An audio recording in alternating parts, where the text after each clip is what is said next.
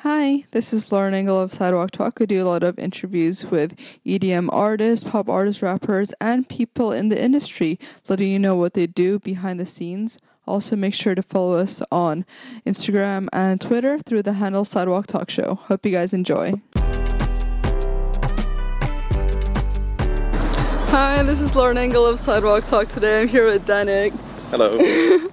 So you're born in Breda in Netherlands? yeah, correct.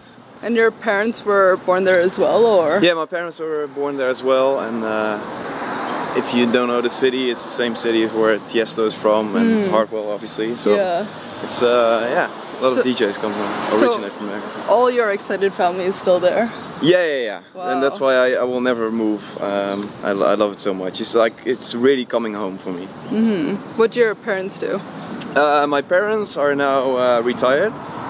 Uh, so they're um, my mom is like she was like uh, a teacher Oh, and my dad was like uh, a head principal.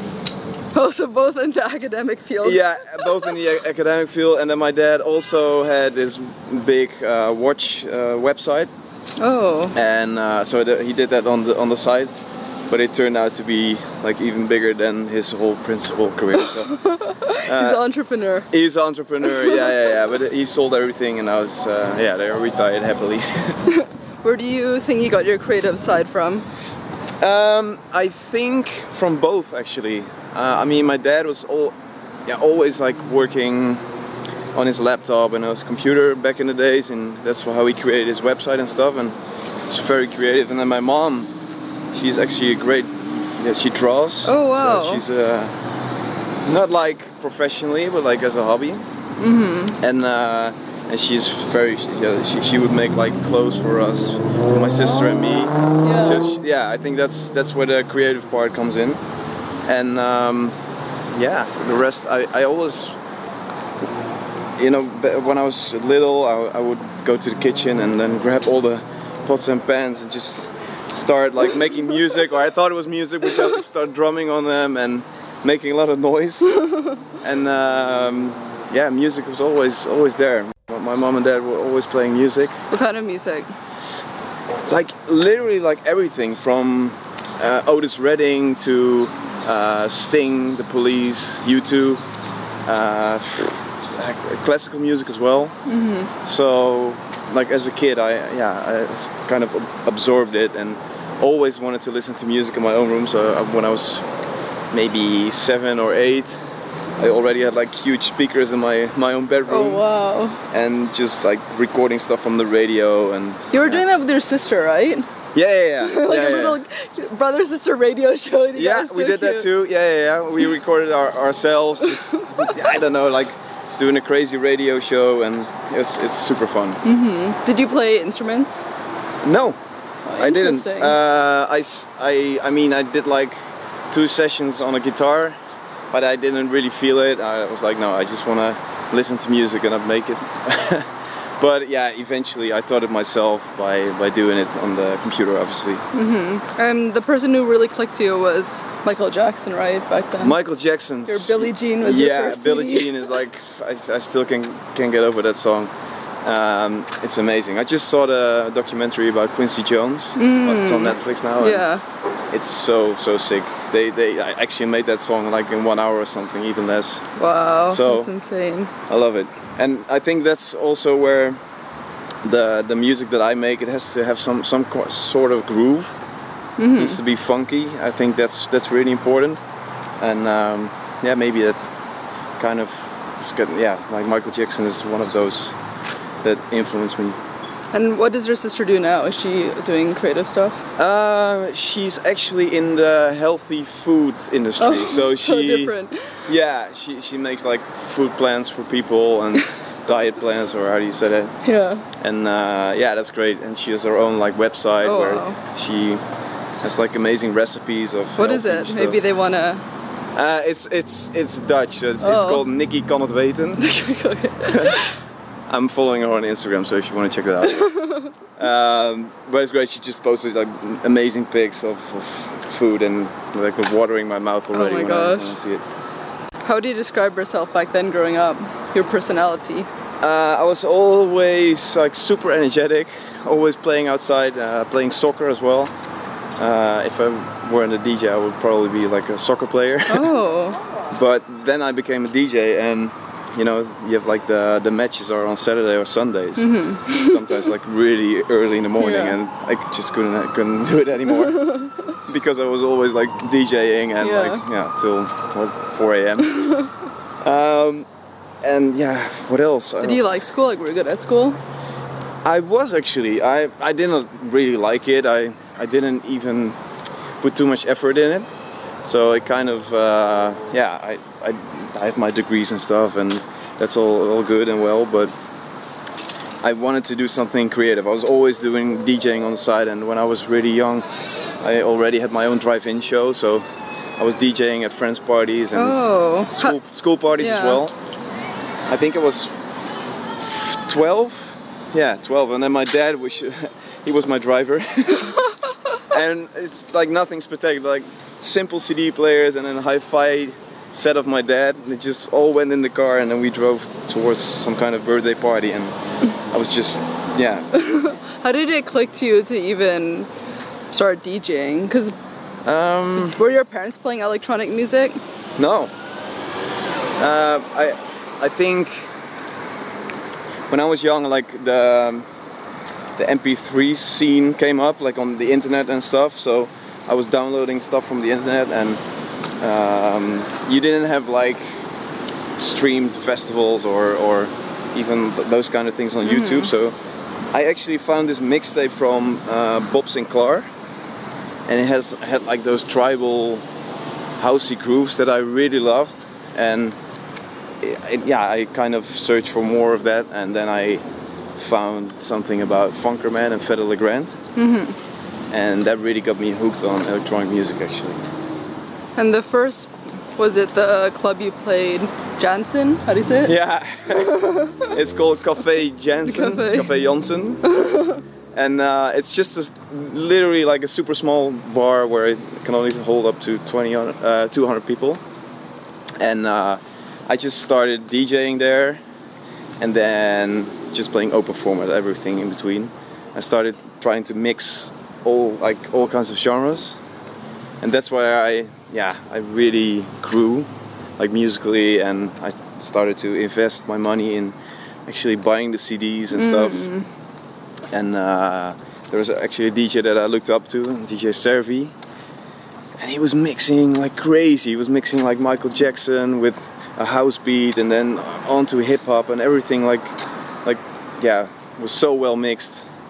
And um, he actually was like a big mentor for me. So he taught me how to do that. And he actually uh, proposed me to a couple of bars and yeah I had the chance to play there for the first time and then they wanted me as well. So I was really busy.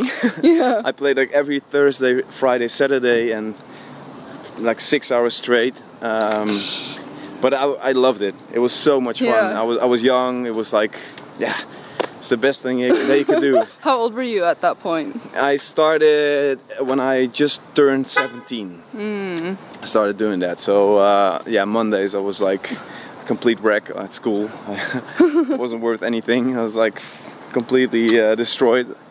But uh, I was always in my head like thinking, oh yeah, I should do like something with. Uh, I should mix this with that and blah blah blah. And I was trying it at home.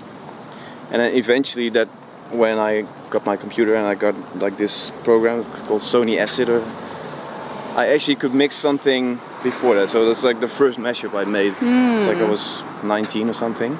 So I started doing mashups, and uh, I think Funkerman or someone he had like a remix competition. So I downloaded some stems and I tried to make my own beat, and um, that's how I yeah started to actually produce music instead of only mashups. Was that the competition that you won, or was that? Yeah, separate? no, no, that was yeah, that was actually later. So, and at that point, I also um, yeah I just met Hardwell, and he was already like ahead of me, like production wise. So he taught me how to do some things. So he really put uh, put me on his shoulders, and he taught me basically everything I needed to know about production. And yeah, then from that moment on, it started to go really quickly. So I I was only making music like during the night I was just working on music, and then uh, in the afternoon I was at school, like sitting there with bags under my eyes, but already thinking of oh, tonight I'm gonna make this or that. Um, And you so, met yeah. him at a club, or did you talk to him before? I met him at Café? Janssen. Oh, oh! I met him at that bar. and and just genuinely, I didn't know who he was. Like I knew he he was a DJ and he was like playing in clubs uh, in uh, in our country, but I didn't know that he was so big or whatever. At that time, he wasn't like well known internationally. He was just starting out. Um, You- so that was yeah. we just connected. Uh, we connected because we had the same passion and uh, and also like the same musical taste. Our taste in music, so that was that was great. And then you went to college, university. Yeah, yeah, yeah. I did my I have my bachelor in marketing, and from that moment on, when I had my bachelor, I started to work as a marketing uh, a marketing manager for a company that sold uh, LEDs, so light lights, and it was really fun. But after three years, I was like, okay, um, my production started to become yeah better and better, and I uh, had some opportunities to DJ at yeah at an international party with Tiesto. And then actually Hardwell was like, dude, you should like quit your job and Yeah. come tour with me. And I'm like, no, man, it's too big, big of a risk. And you know, it's it's it's a big gamble, anyways, because you're Mm-hmm. you're choosing for your passion, and then the safe zone is just your work and Yeah. pa- you know, you, your degree and stuff. Actually, what clicked to you to study marketing? Like, out of so many choices. Actually, because that was, yeah, I, I love being creative, and I think marketing is all about being creative and trying to come up with things to, yeah, to make a product, you know, sell better or whatever. I, I, I just felt that that connection, Mm-hmm. and um, it's something I, I still use nowadays, obviously. Yeah. Do you think if it wasn't for producing and DJing, you'd still be doing marketing? Yeah, Hmm. but I think I would start my own company and then Yeah. do something. Yeah. Um, but then again, I had an amazing time there at the, the business uh, at the job I was I was working. Mm-hmm. But yeah, at one time I I talked to my parents actually, and I was like, yeah, I have this opportunity, but no, it's a hard choice. And then they said like back in the days we couldn't choose our for our passion. So it's like you have your degree and that's what you should do. So, um, you know, for one year, whatever happens, we have your back, like Oh, wow. financially, whatever, and just, you know, go for it. Mm-hmm. See if it works. If it doesn't work, you can always go back to your working life as a marketer or whatever. Outside And of that was yeah. that was the turning point in my uh, in my career, in my life actually, and it was kind of emotional as well because it's it's it's huge. It's something Mm-hmm. really special, and I'm really thankful for that. Outside of Hardwell. Like, did you have other people in Netherlands that were doing was able to have a career as a? No, So you were so you didn't even know if it was a viable career choice. No, it's like literally, obviously, like uh, Robert showed me a lot of support. He's like, yeah, you, you should come. Uh, I'll, I'll introduce you to uh, my agent, and maybe we can, you know, you can tour with me or whatever. So that's what we did. But that's like st- you're still under someone's wings. So it's kind of, it's still, it's not you're you're thrown in the deep. It's like you have someone that's actually already there. So he really uh, put me on his shoulders for, for that time. But of, of course, if I if I didn't have any talent or whatever, there's nothing much he could do. So I had to work my ass off. I really invested all my time I had, every single spare time that I had, in producing music and yeah, just making my craft, uh, developing my craft. So that's what I did, and um, that's when the first release on Revealed was uh, was a collaboration with something a demo that I made, uh, and then even Hardwell he's he's like, yeah, I love this. We should finish it together, and I'm, I'm gonna sing on it. I'm like, gonna sing on it, and that was Get Down Girl, Yeah. and um, yeah, the rest is history. At, at that time, I was actually DJ Funkadelic. I wasn't called Dannic. Oh. Um, because uh, yeah, Funkadelic is actually a, uh, no, it's a '70s band from from here. Why did you so- decide to change your name? Yeah, well, that was when things got more and more professional, and I got actually um, an invite from an agent here in the U.S. But he's like, "Yeah, we should, you there's only one thing you should change your name. Like change my name. Yeah, because if you want to release music here under Funkadelic, it's gonna be, you know, because it's gonna be a tough one. Mm-hmm. So that's what made me change my name. I'm like, okay, maybe something close to my real name, Dan. Mm-hmm. So it's like Funkadenic. And, you know, just- Oh. and then my sister's name is Nikki, so it's Dan and Nikki. Oh. Dan, Nick, yeah, whatever. so cute. yeah. How were you living? Like, did, did you like after you quit your job? How were you like supporting yourself financially? Uh, in the beginning, it was really hard. I mean, I had I had a buffer. I, I saved a lot of money, and because I was DJing in the weekends, Oh yeah. you know, that was kind of where I uh, saved a lot of money. Um, I was living on my on my own already, so I had an apartment to, uh, t- that I leased and uh, or rented. And um, yeah, in the beginning it was actually really hard because at one time I was like, oh shit, you know, all the money that I make with DJing is now going straight to my rent. Oh. and the rest is like okay and now but um and i mean yeah obviously i was touring with hardwell but it, it didn't i mean it, at first it was like me investing and i had to pay my own flights and stuff it's like you know you have to uh yeah how do you say that you really have to Yeah. to to earn some your spot so it wasn't easy to go oh yeah okay then we're gonna book you or whatever uh, so yeah, it was before my first actual money came in.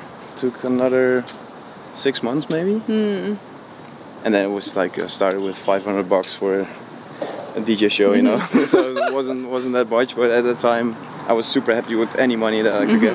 What was the next step that gave you momentum in your career? Um, I think actually just releasing on on Hardwell's label Revealed. That's what really gave me the first uh, recognition and the first fans. So I, I really built up a fan base really quickly, and it like really blew, blew me away actually.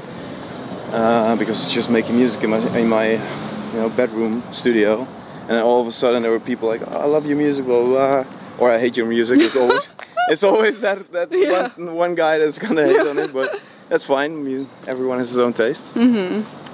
Um, And then was it and then yeah it was like my first solo show that really uh, yeah that really did it for me i guess personally. That was like a goal that i had for a solo show and then tomorrowland main stage in 2014 yeah. Ooh, i was so nervous. That was like the highlight of my career so far. And uh, because it was i wasn't only playing for the people in front of me but eventually they posted the live set on youtube and that's what yeah like completely blew up Yeah. yeah And then was it kind of like at the same time that you were gaining like fans in Europe that you're gaining in Yeah. US or was it like you had to consciously cross over into like US waters? no i was already doing shows in, in the us back then and uh, i was gaining some fans here and there but that really gave me the the final like push um, because everyone was sharing that video of me playing at Tomorrowland and saying, "Oh, Dannic, he's like, uh, oh, I, I like his sound or whatever. He's a good DJ, whatever." Um, so more and more promoters, yeah, are like, "Oh, I'm interested to book him," and that's when my first solo shows in the US came as well. How did you met uh, meet Tiesto? Tiesto, the first time I met him was in Breda actually, because um, one of the guys that he started working with, he's my accountant as well. So he was in in Breda, and we we had dinner together, and it's like a super down to earth guy. But I was like, sh- I was starstruck. I was like, holy shit, it's Tiesto. It's not your your you know your your neighbor or something. It's like he- he's but he's uh, the most down to earth and kind guy that I knew, and um, he was actually giving me a lot of tips, especially with uh, with jet lags and stuff. Because in the beginning, I, I was like, how do you do it? I couldn't I couldn't get used to it. And then he gave me some some advice and also like listen to some uh, music, and he helped me with uh, uh, with a vocal for a track that I did. So yeah, it's, it's like a, a mentor as well. How did you decide that you wanted to do all your different shows? Like the, the radio stuff, I mean. I wanted to show more and more of myself as a as a as a DJ, but also the person behind the DJ. And I think it's start yeah front of house radio started kind of quick because uh, that was my Tomorrowland set. It was the first episode actually, mm-hmm. uh, and I really wanted to emphasize on what what the Dannic sound was about. So obviously everyone knew me from Revealed and stuff, but I didn't have. Not everyone knew like okay, what, what's Dannic gonna play when he's when he's here or whatever. So that's why I started my radio show. What what year was that? 2013. Okay, so like kind of at the beginning when all the yeah, other yeah, yeah, DJs yeah. started. Exactly. And then front of house TV started a little bit later, I guess, because you know you have to bring a cameraman on tour, and Yeah. you know in the beginning you don't have that the all the finances to do that. Um, Was that easy for you to get filmed like all the in the beginning, no, and if you, if I see the first episode, it's super fun to watch because like you see how uncomfortable I am. And in the first episode, I actually show my, my house, Yeah. uh, so it's it's kind of it's very personal. it's very personal and it's yeah it's but the response to it was was really really fun and really good and uh, it, that's exactly what I wanted I wanted to show people who I am and why I do what I do and I think front of house TV was uh, was a big success and then afterwards we did the documentary where I actually have my family like my, my mom and dad is in Yeah, it I and my sister it. I is love in it and because I mean I can tell who I am, but it's better if someone else um, tells the story because yeah, I don't. They see me in a in a yeah in a different way, of course, and they know much more about me than I know about myself. so uh, it was really fun to watch for me as well because I, I didn't know what they said in the interviews. I wasn't there when they were recording it, so that was um, that was a big deal for me. Do you have any upcoming like those type of shows that you want to Yeah, do? yeah, yeah. So everything now is translated to funk because I have my own label now, and now front of house TV is funk TV and then funk radio and stuff. So everything is funk. Um, and I just started. I started vlogging, but that was just like super amateuristic, and me just holding the camera and shaking every. it was like it was horrible, but eventually uh, that was kind of the the whole idea behind it. It's just like super low profile, just fun to watch, and some super lame jokes in there. and now uh, we have Funk TV, so I just brought my video uh, video guy with me, and uh, yeah, actually the same thing what, what we did with front of house TV, but uh, now it's Funk TV. And then how did the name Funk come about? Was it because of your previous name? Yeah, kind of. Everything is influenced by by the funkiness of, of the, the, and the grooves that I that I have on my tracks, and funk is just a slang of yeah funk, funky music. Yeah. Yeah. How did you meet the people at Spinnin'? The people at Spinnin', um, when I was making, I, I had like this one song that I made, and it wasn't really suitable for either Revealed or my own label, and I sent it out to uh, to Spinnin' to Jorn, who's the A&R uh, over there, and he immediately responded like, "Oh man, I love this, and uh, yeah, you should come over and, and sh- show what you have." So I, I went there. We did an A&R meeting. I showed them all the tracks I was working on, and they yeah they were super um, super happy with it, super uh, say that? enthusiastic about it, excited about it. So that's how we uh, we start working together, or more we say yeah more commercial. It's not yeah not really commercial, but more like the vocal housey tracks that I made, uh, just the tender love and falling in love, which is a bit more out of the way of my clubby funk sound. And but I still that's that's that's how I divide everything. So I have my progressive house style, which is the revealed sound, just in a new collaboration with Hardwell as well, which is progressive, more melodic stuff. And then funk is just my club sound, and then spinning is the more commercial hmm. Dannic sound. that I Yeah. have. And so that's how I divide it in three pieces, and that's yeah. it. How did you decide to do the imprint? Um, because I, I wanted to do the same thing as what Hardwell did with, with his Revealed, just helping out all those talents that are in, you know, busting their asses off in the in their bedroom studios, but they don't they didn't have a platform.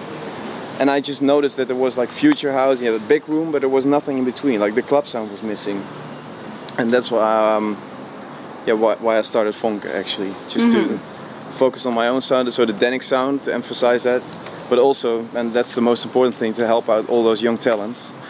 Um, and actually, like right in the beginning of the process. So when they send me a demo, and it's like 50% finished or something, I help them finish the track. Oh wow. But I also help them with the mixing and mastering of the track. I do all the mixing and mastering for them. Uh, or I just like whenever it's 90%, I make sure it's uh, you know 150. and by doing it, I also wanted to give them yeah the um, publicity and the and, and the platform to uh, to help them get bookings and get better at what they do, obviously, and be a mentor for them. Mhm.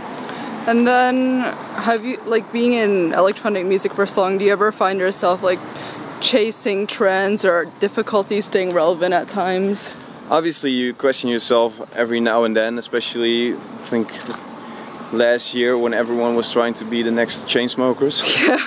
Kind of because everyone was struggling to find um, or wanted to follow a trend because it's you know everyone wanted to be on spotify. Now streams are more important so how do you do that? Club music isn't going to have a huge amount of, of streams if it ain't like melodic or has a Yeah. vocal because you're not you know my mom listens to like chill music.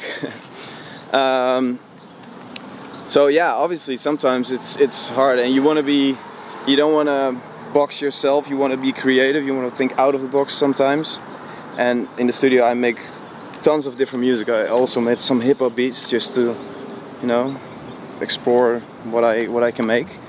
Um, but eventually i found out, found that I still love ma- making just house beats, and that's what the Dannic sound is about. So that's why I choose to. Okay, if it's gonna be more commercial, then it's gonna be something like Tender Love or Falling in Love or the recent tracks that I did on Spinnin'.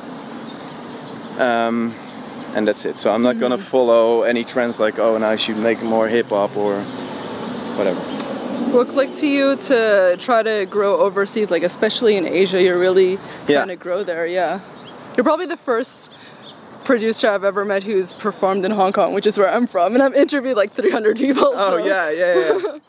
no, it's insane, and and Asia is is only starting out yet. It's um, I think it's the same thing what happened here in, in the states like six years ago when, when EDM came came in. Um, it's really really fun to, to see, and it's really exciting as well because it's so the market is huge Yeah. um, and especially China, where obviously social media is, is totally different than, than we're used to. So everything is new to them, and it's really exciting. It's really fun, and also yeah, DJing there is totally different than w- when I play here, for instance, which makes it even more interesting for me. Do you feel like you have pressure for the DJ Mag results? Because I know in Hong Kong, like they really, really care about it. Yeah, but I think eventually, if um, more and more people start start to know like how it really works, it's obviously it's, it's a popularity poll, mm-hmm. but it's you know whenever whenever I'm number 20, for instance, mm-hmm. and I don't sell tickets, then you know eventually it will caught up with you. It's it's, it's not gonna work. Mm-hmm. That's that's how I think, and so yeah, I think music is always key. Music is number one. Oh, and music is it's it's what's what's gonna put you on the map and and it's the only thing that will you know will decide if you if you will be relevant, yes or no. Mm-hmm. So is a number gonna help you? Yes, maybe, but obviously in the beginning it helped me a, a little bit. But nowadays it's just like you have to focus on making music and killing your DJ sets. That's the only the only way to gain fans and and yeah to stay relevant. Mm-hmm. How would you say your music has changed since the early songs you made? Um, early on, I I mean progressive house was super big, and uh, everyone was listening to the old Alesso and Swedish House Mafia, so everything was very inspired by that. Nowadays, I I do love a little bit more of the housey stuff lately. So eventually, I, I get inspired, of course, by all the DJ shows that I do. it's gonna, um, and obviously, you want to grow as an artist as well as a producer. So uh, making the same song over and over isn't isn't gonna help you either way.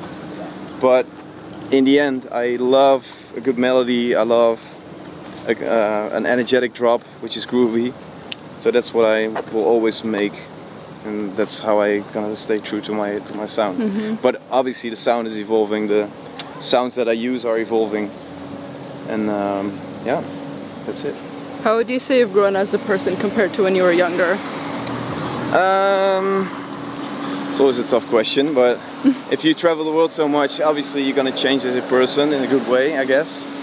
I'm really, really blessed with what I have and what I'm able to do, and I'm able to share my passion with everyone, and and basically uh, I love what I do, so I never have to work anymore. That's how it feels.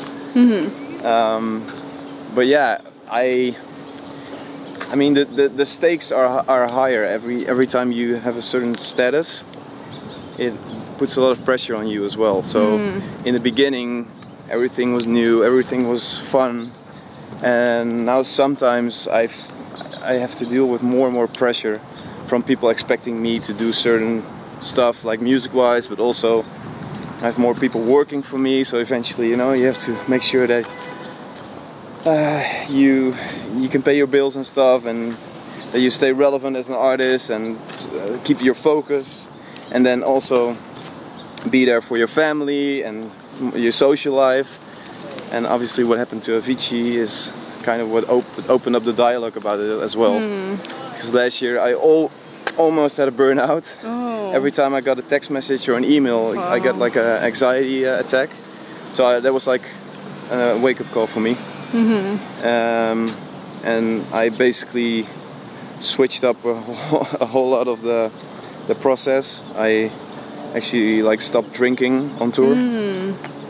Um, because yeah, it's so easy. Like the party is always there. There's always drinks. There's always alcohol, and it's like yeah, if you're uh, easily addicted or something, then that, that could be a problem. Mm-hmm. I'm not saying I'm a alcoholic. Like I never drink at home, but like um, yeah, if you if you see a promoter for the sixth time, it's like hey, uh, that's some shots. Well, it's so easy. It's it's the the life we're in. Yeah. But all the jet lags and stuff. Like I get older as well, so it's just like eventually it will, it will get to you. Mm-hmm. Actually, with that, like, how were you able to get through it? And also advice for people who are going through pressure or anxiety.